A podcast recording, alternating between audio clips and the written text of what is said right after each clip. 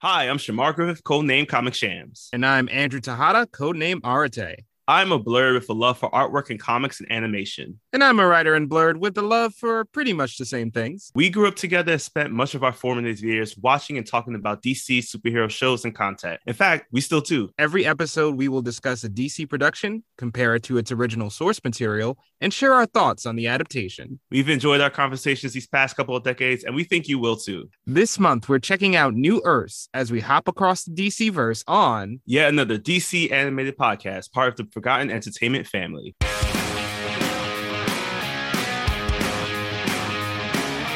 Hello, and welcome to Recent Activity, your new favorite entertainment review podcast that attempts to cover every film, every show, all at once. I am your co host, Andrew Morgan. With me, as always, is the man who owns the head rights to this podcast, Mr. Shane Beauregard. How are you, sir? what's up? What's up, buddy? you better watch your back, dude. I, I now I will I keep my head on a swivel. This high stakes podcast, man, I will take you down. All our fans out there. But good to see you, buddy. Uh, obviously, we are going to uh, focus on the one movie we crossed over this week. Usually, we have a lot more. We've been kind of doing these like longer, uh, you know, potpourri episodes, but this one's going to be a little more focused. We're going to do Killers of the Flower Moon, which is the latest film from Martin Scorsese. He co wrote this one alongside Eric Roth. Um, it stars Leonardo DiCaprio, Robert De Niro, Lily Gladstone. Jesse Plemons, Brendan Fraser, John Lithgow, huge cast, a lot of known names in there. Uh, a lot of movie because it's uh, over three and a half hours long. Uh, it's a lot it. to take in. Absolutely.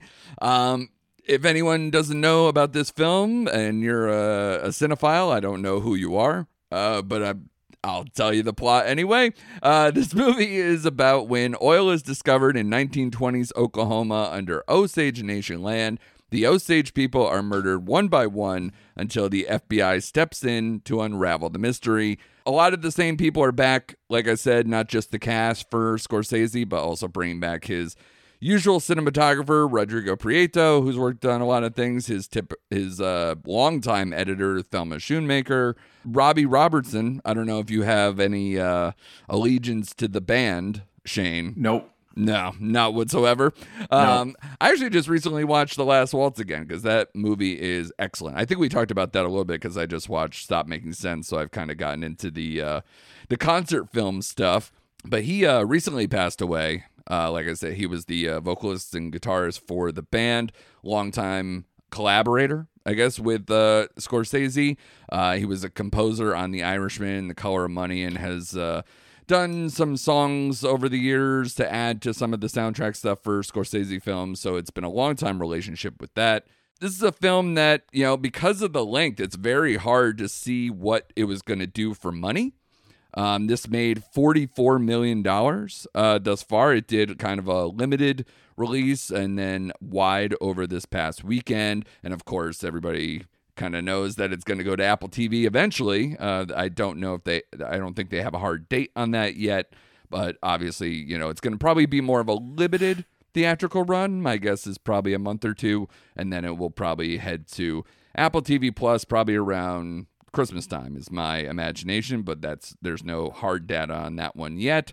Um, the scores are very good. Obviously, this movie has been kind of touted as you know a major Best Picture contender, and the scores are backing it up. Thus far, 92 Rotten Tomato score with an 85% Rotten Tomato audience score, 90 Metascore, which is huge. That's a big number for that. 8.2 IMDb and 4.3 Letterboxd, narrowly, narrowly getting past bottoms. You know, which is my my we we're just not on the right side of history. I think this year, Shane. We're not. So we're gonna see where this one goes so before we get into this movie, I just kind of want to know, Shane, like, what's your relationship with Scorsese? Like, obviously, he has a very, very long career, and you know, it spans decades and even before our lifetime. And you know, so we've kind of either had to go back in history and watch some of his stuff, but obviously, we were raised amongst the the some of his more celebrated works, like Your Goodfellas, you know, in 1990, that era. So where do you stand on Martin Scorsese these days? I love uh, Scorsese, um, and I, I, were talking earlier, but like I parallel his latest trajectory, kind of like where Spielberg is in his career. Mhm. Like once a decade, he may come out with something good for me, but I am definitely a fan of his earlier stuff.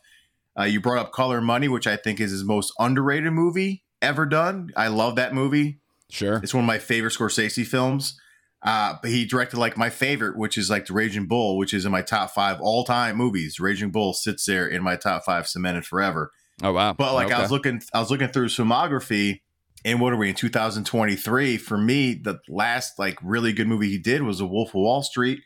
Before that, I really enjoyed Shutter Island, which was 2010, Leo film. So, um, and Yeah. then uh, 2006, another Leo collaboration with The Departed, and that was the first movie where I actually was like, hey, this DiCaprio kid, I kind of like him. Up until then, I couldn't stand DiCaprio, but he showed me something in The Departed.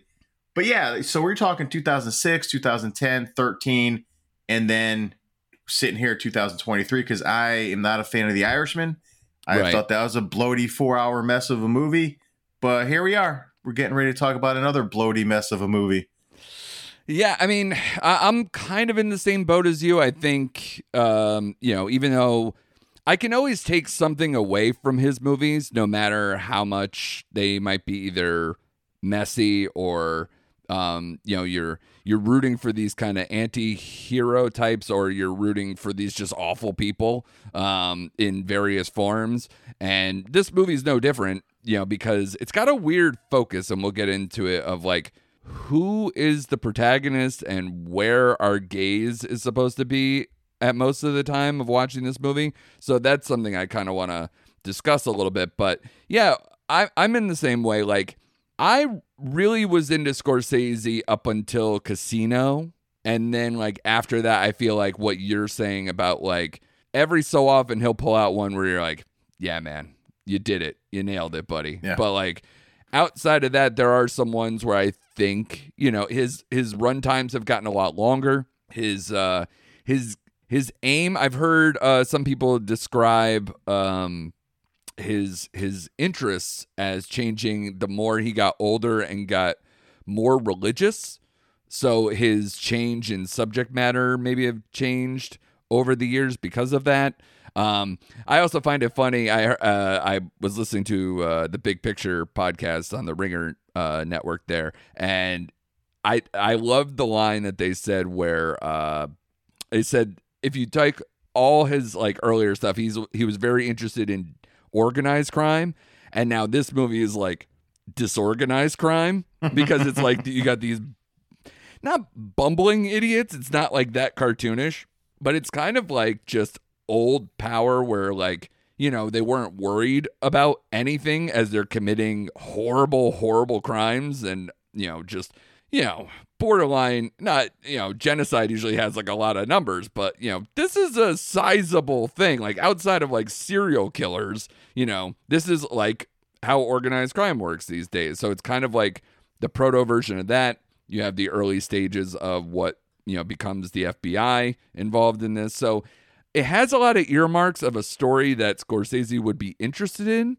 over his career, but I just don't fully know what he was trying to grasp onto here in terms of because apparently there was a script before this, before the one that got made, where they changed the the outlook, the gaze, where, where I guess the original one was going to be more of like a crime thriller, where it was going to be a little more of a of a a procedural type, you know, regular crime movie, like trying to find out who's doing these things and kind of go through that motion. And I wonder if I would have maybe liked something like that, and especially if it was, you know, more direct, so that way the film was shorter. I don't have a problem with the runtime. I'm just gonna put that out there. But but obviously, any movie that you're not fully into, runtime is gonna feel like a drag. So you know, to me, like like again, we've had this conversation multiple times, Shane, where it's like John Wick Four. We didn't say boo about the the length of that movie because you're into it and you're rocking with it and you love it. You know, so it's like it's going, it's going, it's going. So to me, I I didn't I didn't care about the runtime with this one, so I probably like this movie a little bit more than you. But I will say that I have uh, my issues. So I'm curious. Let's let's uh, if we're gonna go we might as well go uphill, right? So, uh, Right. you know, how did you feel about this particular one, and especially how does it compare to maybe some of the stuff you do like from Scorsese? Uh, okay, so I'm going to do the good first and get that out of the way. Okay. All right.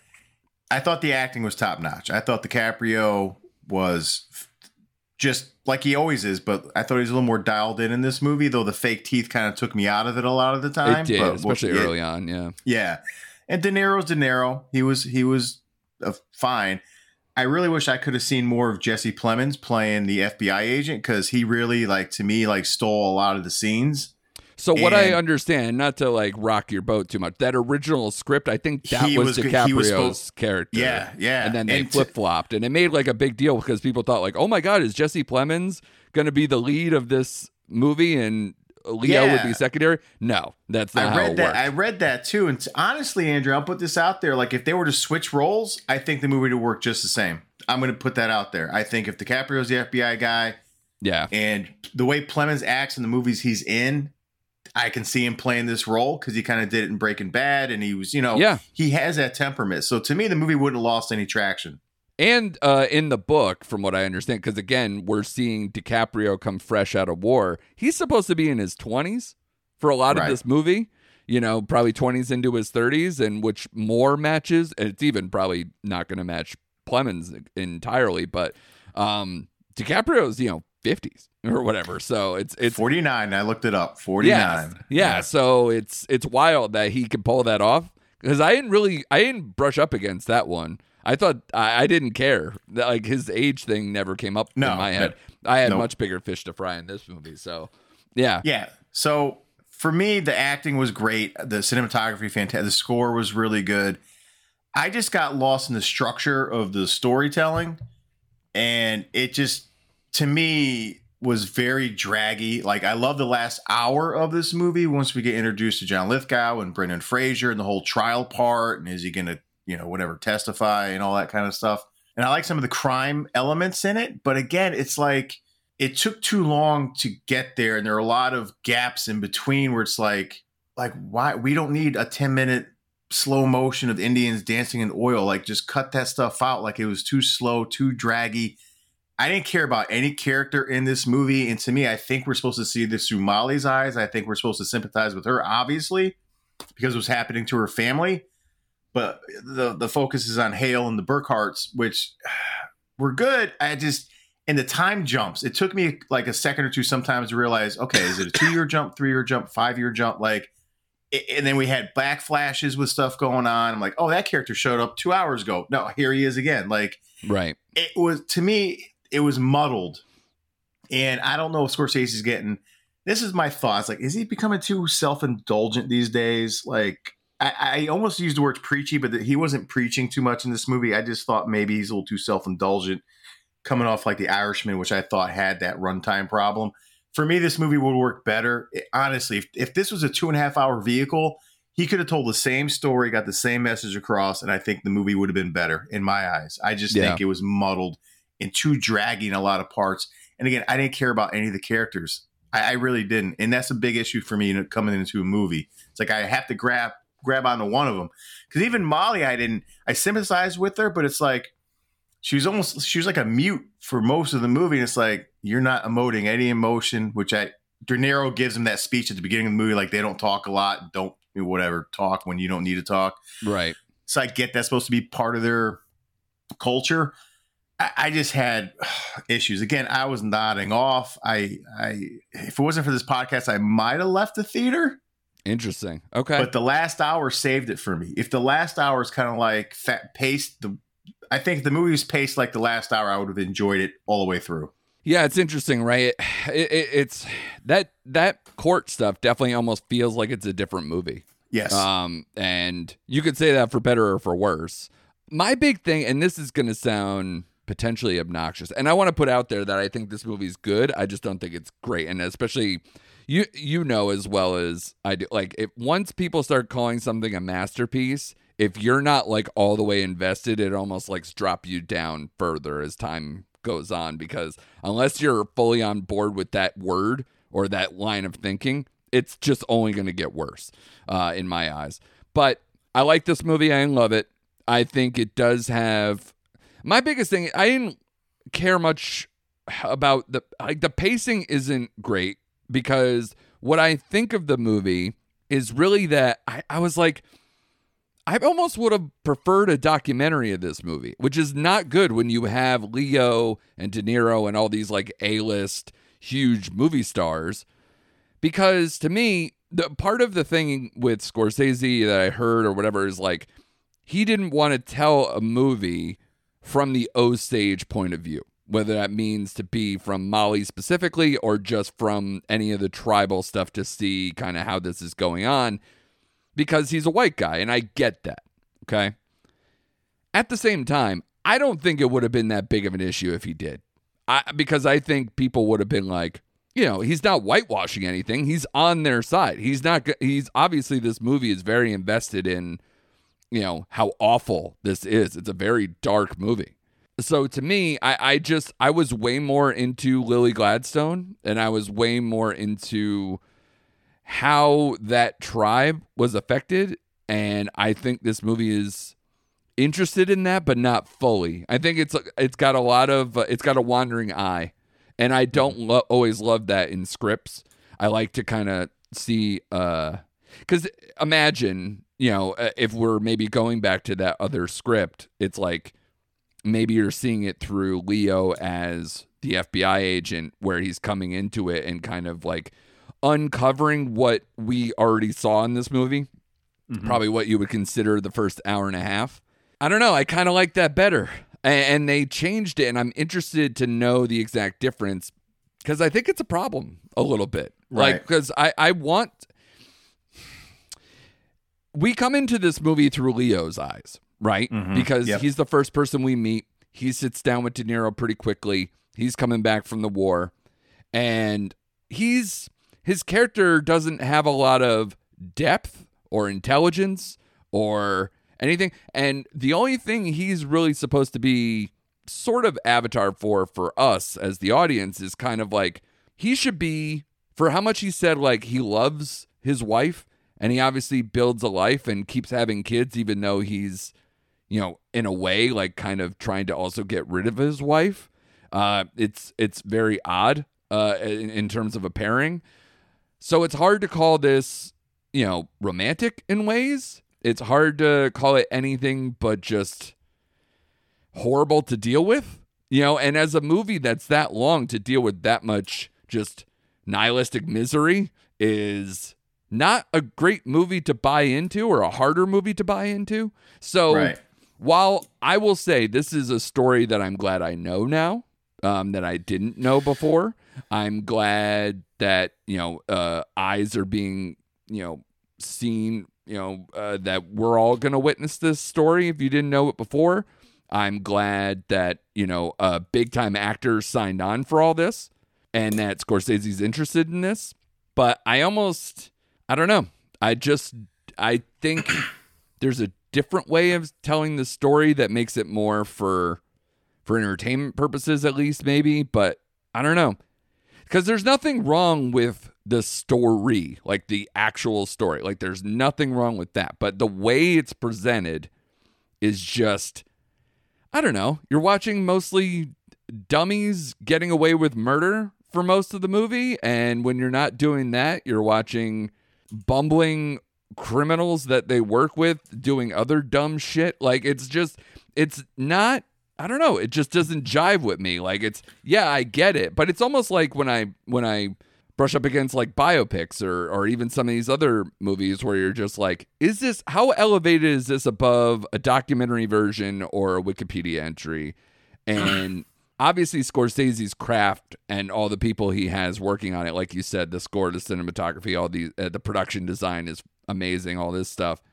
So it's going to elevate it there. It's going to be great to look at. But the experience of taking in this movie is not great. And I no, think it, it's purposeful, but it's also just it's not going to be something that I'm going to return to or or be over the moon about.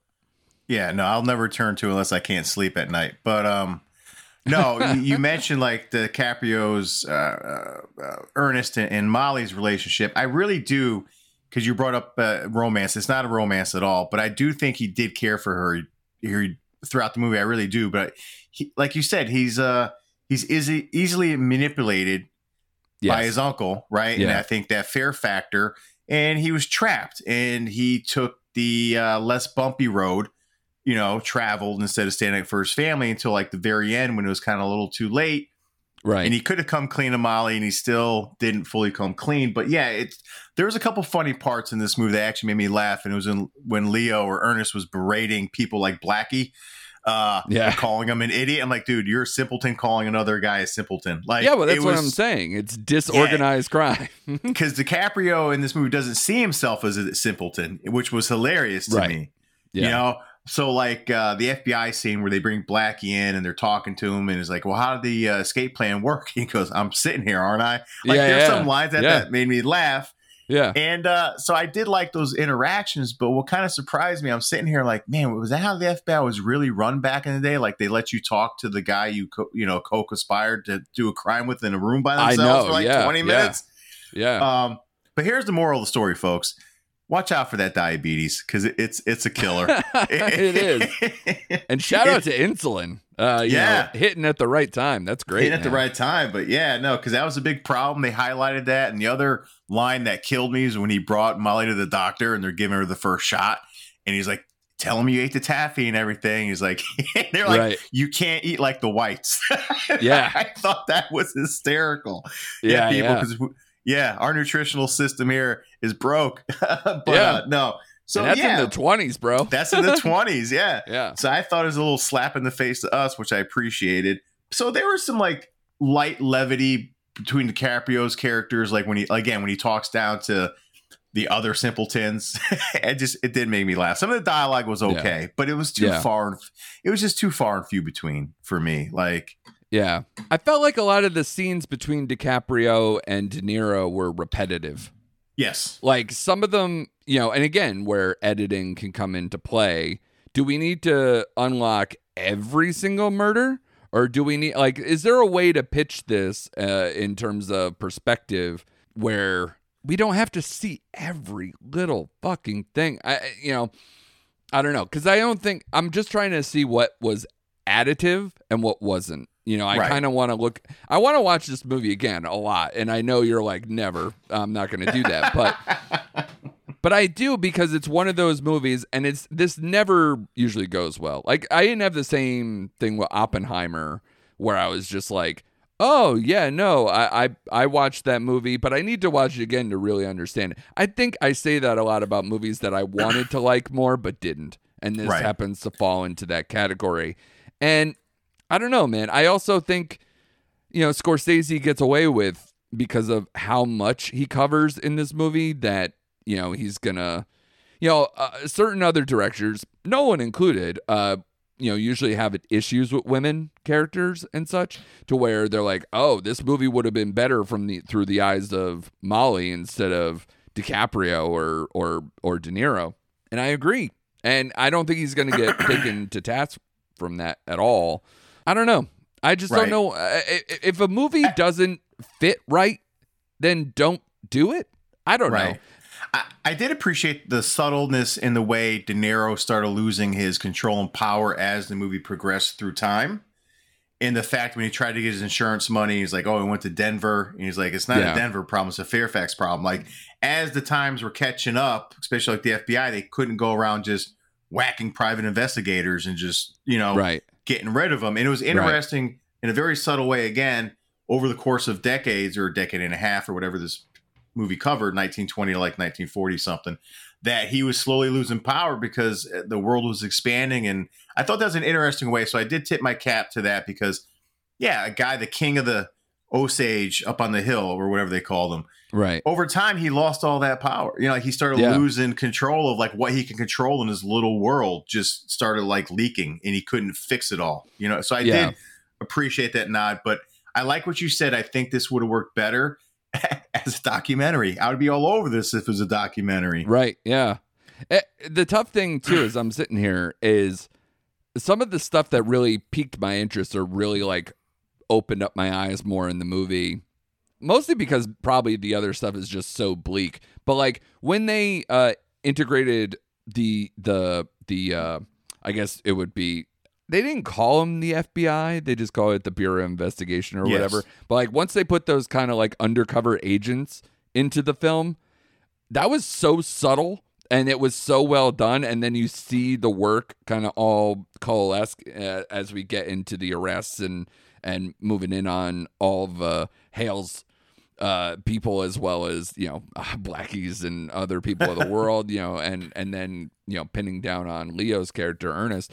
But I loved seeing that where like you know they they put a what, what could have been an Osage person I don't know like they said like oh it's from out of town whatever so I don't know how much was a lie but they convinced them they got someone inside the tribe they got someone inside uh the towns uh you know the inner circle stuff they got a whole bunch of stuff that I didn't even pick this up until I heard it afterwards that there was um when uh, De Niro's trying to sell his either his livestock or his ranch or whatever. Yeah, so like when he's having that conversation, I didn't realize that was also an undercover agent at the time. So I was like, why are we having this conversation? Oh, that's why. Um, right.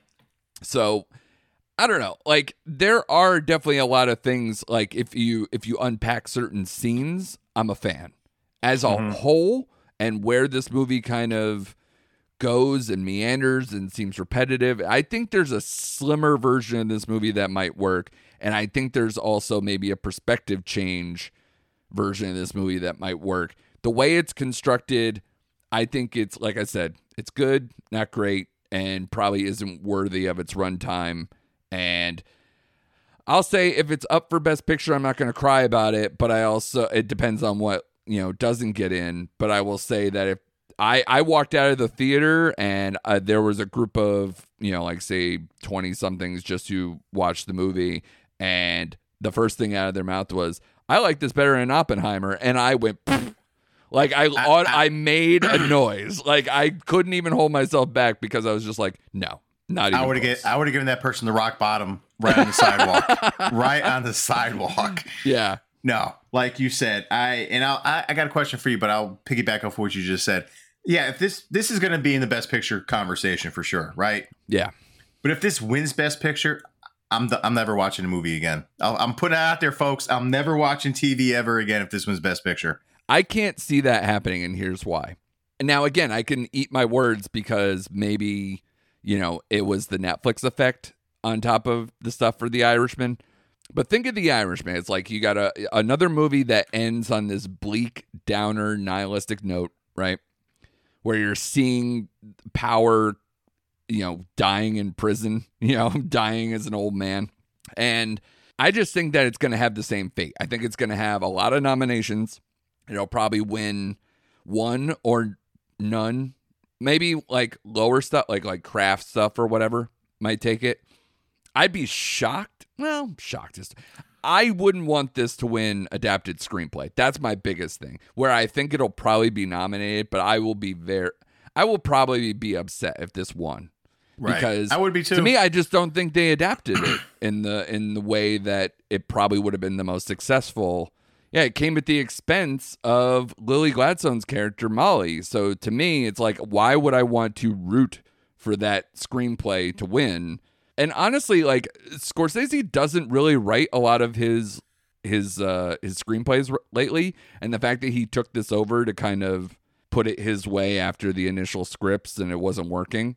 I don't know. Like Leo, even uh, from what I understand, Leo kind of pushed him in that direction, said that this isn't you know working, that it should be through the eyes of a different way. I don't Right. know, man. Like Yeah. I I can understand that if you're doing it through the eyes of the FBI and you're like coming through like you're like you say the movie starts, it would probably have to start right where where Molly appeals to it goes to Washington and appeals. So imagine all of the stuff beforehand before that doesn't happen, right? That's a lot. That's a lot. So part of me feels like that maybe doesn't work. And obviously you're gonna probably uncover a lot of that stuff, but you're not literally seeing the plot on you know the uh the the uh and by plot I mean like the plot to kill all these people. So I don't know if that coming at the expense of that would have been any better, But I don't know, man. I, I just uh, my brain has just been spinning since I saw this movie because I wanted to like it more because I do. I like Scorsese a lot, and honestly, I like The Irishman probably a lot more than other people. And yet, here I am going. I don't know, man. Like I've seen now again, this movie year hasn't been overwhelming either, but I could definitely say if it if it beats Oppenheimer, I'll be upset. Oh, there's there's no way that sh- no no no no this isn't close to Oppenheimer in my opinion. But so the question I had for you because a lot of people online after I watched this movie and have collected my own thoughts Sure. is they loved the last scene and I hated that last scene and you know what I'm talking about. The overhead They- shot, you mean? No, when they transitioned to the whole radio like, show, Yeah. I, I could not stand it. I'm like, to me, that's where Scorsese, I think, is trying to be either too smart, too slick, or again, just a little self indulgent and trying to be too cheeky. I, I don't know. I just, I it took me out for like a minute. I'm like, really? I'd, I'd rather just see the dialogue on the screen of what happened to the people. I didn't, I didn't need all that. yeah, I, I think it's just as impactful if I'm reading that the murders were not mentioned in her obituary. Right. Um, but yeah, it's kind of a microcosm of the rest of the movie, right? Where it's like you did way more than maybe what was needed, but you could have just gotten directly to the point and I would have been just as entertained. But in a way, like thinking about that scene independently, like without thinking of it in the sequence of the movie, I like it in the sense of like it almost mocks our obsession with true crime now, which is funny because the people who are probably, especially, you know, film guys, film bros from over the years who love Scorsese and all the organized crime stuff, all the mob stuff, like, yeah, they probably like a lot of true crime right now because of you, because you open up the world of like these non serial killer crime uh, stories that now we get in a lot of podcast form or we get in uh, you know a Netflix documentary. So yeah, he's Right. he's a little at fault. So he's kind of turned around. So it's interesting that he put his face out there too to read the obit and everything else too. So Yeah. I, I like that it was being tongue in cheek a little about it. And I, I, I appreciate it from a distance, but as like you're right, like within the movie, I don't know. It just it seemed like it it was a little unnecessary. yeah. So, That's my point. but I think again that's that's where this is going to be a long few months more for me than you because I actually keep track of the Oscar stuff a little bit more, and that's not a slight on you. You just Oh, everyone who knows care. me, yeah, everyone who knows me knows that's that's true. yeah. So so it's going to be a longer time for me because I'm going to be sitting here going, God, really? Okay, really? Okay. Um, because. because I don't want to be on the wrong side here, and obviously it's this is all subjective. It's arts, but whatever. But this is what we do, right? Yep. So I don't know. It if you had, what would you be satisfied with with this movie if it was like lauded on some level? Like, what would you see you'd like to see win, and what would you be like the most angry if it won? If it won Best Picture, I'll lose my mind a little bit, especially over a movie Yeah. like Oppenheimer. I can see Best Director. That's fine. Again, cinematography, score, um, editing, no, because she should be fired or he should be fired because this movie was way too long. But uh, no, um, I was even thinking like supporting actor and actress. But I wouldn't know who would be in that category. Like, there's a lot they can win, and I'd be, oh, okay, cool. They deserve it. Awesome. Yeah. But Best Picture would be the one where I lose my cap. I'd be like, no, sorry. Yeah, I really would champion Lily Gladstone, you know, which is sad because, like, part of the reason why this movie probably does seem like a, a longer film, or the reason why maybe this movie loses a little bit of steam in the middle, is because I think it rises and falls with her. And when Mhm. she's basically just in, you know, uh, diabetes hell mixed with poison, yeah, it, it's going to suffer because she's not herself. She's Right. having to will herself to do anything. And um, admittedly, like as soon as she literally gets off the off the couch, off the bed, whatever you want to say, and goes down to Washington, I think things perk up. So she literally is the driving force. The problem is that driving force was being poisoned for about an hour. So it's like, well, uh, that's when your movie kind of goes a little south, and could have picked up the pace to get back to her her usual self, or or at least some versions of a better version of herself. Exactly, exactly. So to me, yes, cinematography, I wouldn't complain too much. And again, more on nominations than win because when I stack this movie up against Oppenheimer, I just like, I rather, like, there are so many, like, you're going to tell me he sets off a nuclear blast and all those things, like, and the, so I'm, the cinematography, I'm supposed to be more wowed by this movie, which is mostly people talking in rooms and fields for, for a good no, portion. I, no, I Uh, understand Not that. like it's bad. I'm just saying, like, right. it's not a sh- the movie is not showy in any way. So don't it's hard to line these up right between Oppenheimer and and this movie. But with that said, I think what makes it work better for me is that Oppenheimer is so it has a lot to say and a lot of things going on with with side characters, but Oppenheimer is the story. And Oppenheimer is the driving force. And he's always at the center of the frame. And no matter what else is going on, it's through his prism. This movie didn't have that, and I think it suffers for it. Yeah. And that's where I'm sure that first script was probably through the eyes of the FBI uncovering something awful. And everybody else kind of like plays through the prism of the person uncovering the story. So whether it's, you know, an FBI person, a journalist, and other type movies or what have you, those work for a reason.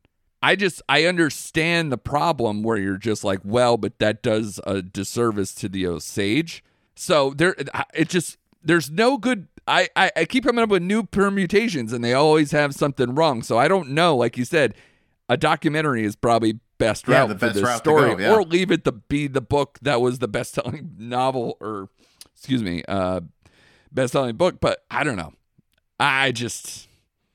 Yeah, I'm just going to keep Yeah. having that noise come out of my mouth. So, with that all said, I guess if we want to get into scores, yours is probably going to be lower than mine, of course. I'm probably a three and a half because I think it has a lot of good and a lot of crafts and a lot of amazing people who worked on this. But the story just doesn't do enough to move up in terms of the score. So that's Well, where I'm 35. Okay. 3.5. You're gonna be surprised because you're gonna be a little surprised on this one. I uh I'm giving it a three out of out of five. I Only because. I yeah, because I even if I don't really like like you said everything that was I found wrong with this movie, I can appreciate a well crafted film, and this was a Right. well crafted Scorsese film. It, it really was, and we covered Yeah. all the bases on why it was. So I respect it, I appreciate it, and for that fact alone, I can't get it lower than a three because it had a lot of really good elements to it. It was just too scattershot for me. So yeah. um, three is as high as I, yeah, three is high as three is as high as I can get this film. Yeah, and and that's it's tough when you're when you're putting it in this stratosphere, this masterpiece tag or these uh you know Oscar nominations and potential wins. So that that's really where things get muddled, but yeah, man, it's uh it's tough cuz like you said, I think I probably haven't loved well, even I'll be honest, Wolf of Wall Street is like a meme movie to me where it's like I think it has a lot of great stuff, but the even the ending of that movie and how things transpired. I remember not loving it at the time. I remember liking it but not loving it because of how that movie ended. Right. So I probably haven't loved as like a total package of something from him since probably The Departed. And even The Departed, I like it, but it's not his best stuff. So you're right. It is it is very comparable in terms of like Spielberg's career, where it's like it's so amazing through the 70s, 80s, and and into the early to mid 90s. And then every now and then you go, that worked, but it's still not like peak Right. you know so even though i will you know in the spielberg category i will say i love catch me if you can i could watch that movie over and over and that's post you know his yeah, but what what year was that though? That's my point. Like, 2000 i think yeah, and I Maybe even a like little later? Minority Report, Yeah. which was like 2001, 2002. right so yeah no and we're talking 20 years now Yeah, so i get 20 it years. um and even yeah i don't know. We can go all day because the man has a very long career but i remember also gangs in new york like that movie i loved for probably the first half and then i thought that movie lost its way. So i don't know. Eh, we could be the minority all the way around on this but i will say you know, I had a conversation with my buddy, also Mike, of Mike, Mike, and Oscar over the weekend, and he put out his, you know, kind of capsule review on that one before they go into something bigger, and he wasn't overwhelmed by the movie either.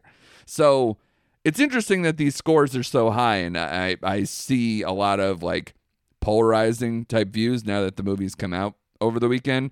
So I'm interested, especially maybe some people are waiting, you know, for the Apple TV part of it, you know, Right. which I get with the runtime, whatever. But a movie like this, if you're going to judge it on its all its merits, you probably want to take it in theatrically.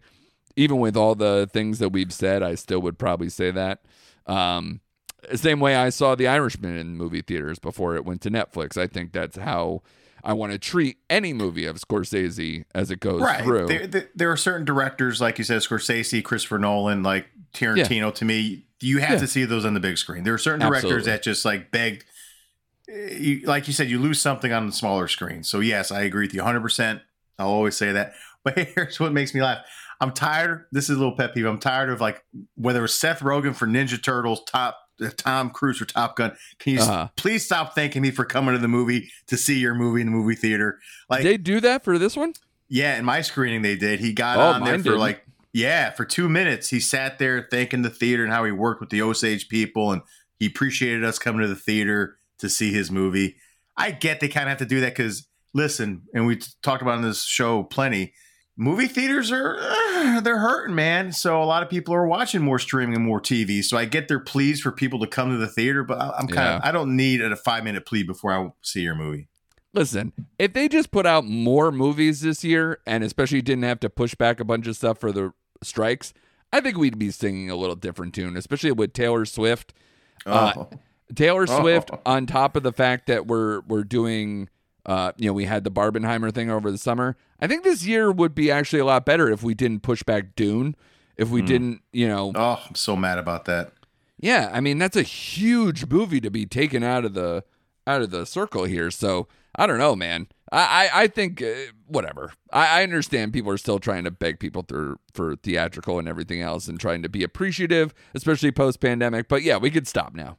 We can really stop unless you're doing something like I remember when um this is off topic. I'll keep it quick, but like when uh Scream that uh one that came back after a long time, the one uh not this past one, but the one before. Um they did like a whole Q&A afterwards and they did like a thanking beforehand. It was like this whole big deal. And because it was kind of like still at the tail end of COVID, you know, just coming out and really start. That makes sense. Yeah, Now- sure. All right, calm down. And especially M- Marty, you signed with Apple TV Plus. We know what's going on. We know the whole story, all right? Right. Like I get it. Paramount's releasing it for for them to do a nice thing and yeah. But we're a lot of people are going to wait. And your Yeah. last big movie was with Netflix. So, yes, I agree people should see your movie and yeah, thank them some of I don't know. They don't need to thank them in the theater. But Ninja Turtles, yeah, thank me for that one because uh, you know I took my whole family. So kidding. Um, but good job by you, man. Um, Yeah, you too. you you also uh, caught some other stuff. Anything else you want to shout out real quick before we uh, wrap this up? Uh, no, I, I talk, uh, just real quick. Uh, I poo pooed this, scene this in the theater, but Haunted Mansion on Disney Plus. I watched with my son, nine years old. It is what it is, but it was a really entertaining family film. So if you Okay. want something with the younger kids to watch for Halloween, give it a shot. Great cast, and it is what it is. I actually enjoyed it. I enjoyed it more than I thought I was. So good family family film plug for Halloween. Haunted Mansion on Disney Plus. Yeah, and I know you also caught Old Dads, which was my uh, review on Netflix. Uh, I did. for for this past week. So check out my full review on what's on Netflix.com. But yeah, it's it's uh it's I thought it peaked way too early, and then once it got into the main story, it got messy. And it, it, it didn't do probably what it needed to because the characters weren't there. I thought Bobby Cannavale was amazing. um, I you know, I can't stand that guy. Oh. Really? Wow! Like I have all a- together? Yeah, I have a list of actors who, if I met him, I would punch him right in their face, and he's like Wow. number three. Yeah, behind Dax But- Shepard and Matt and Ashton Kutcher. By the way, bam, right in the kisser.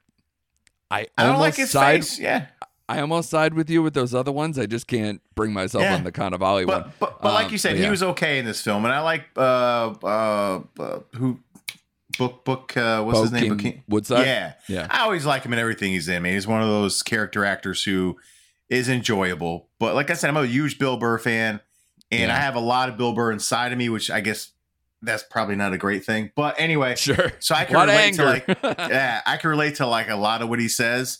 Sure. But this movie, like you said, started strong and then fell flat. But it's good to see see Thomas Howell still getting some work.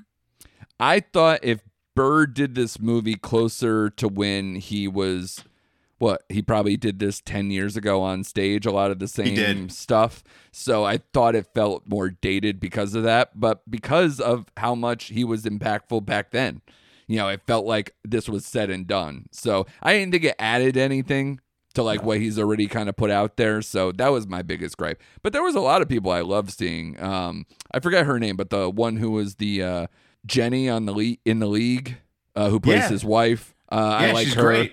yeah. Um, so a lot of good people in there. You already mentioned a few, so I won't belabor that. But yeah, check out my full review on what's on Netflix.com. Um, and next week, you know, we'll get back into the to the scaries a little bit. Um, after we took a, a brief intermission this October, uh, I guess if you want to say the start of kind of the Oscar season stuff. Um, you and I will be uh, watching Five Night at Freddy's, I guess. um, Yes, and, I'm and all in. Maybe I'll uh cuz I got some uh time off uh coming up here a little bit then maybe I'll have a little bit more to say and maybe a few more Halloween-ish type Yeah. stuff before the year is out. Um and then uh, also, Pain Hustlers is the Netflix movie this week, which I'm interested because it got very mixed reviews coming out of the film festival circuit. Yeah. That's with Chris Evans and Emily Blunt, so I'm going to check that one out.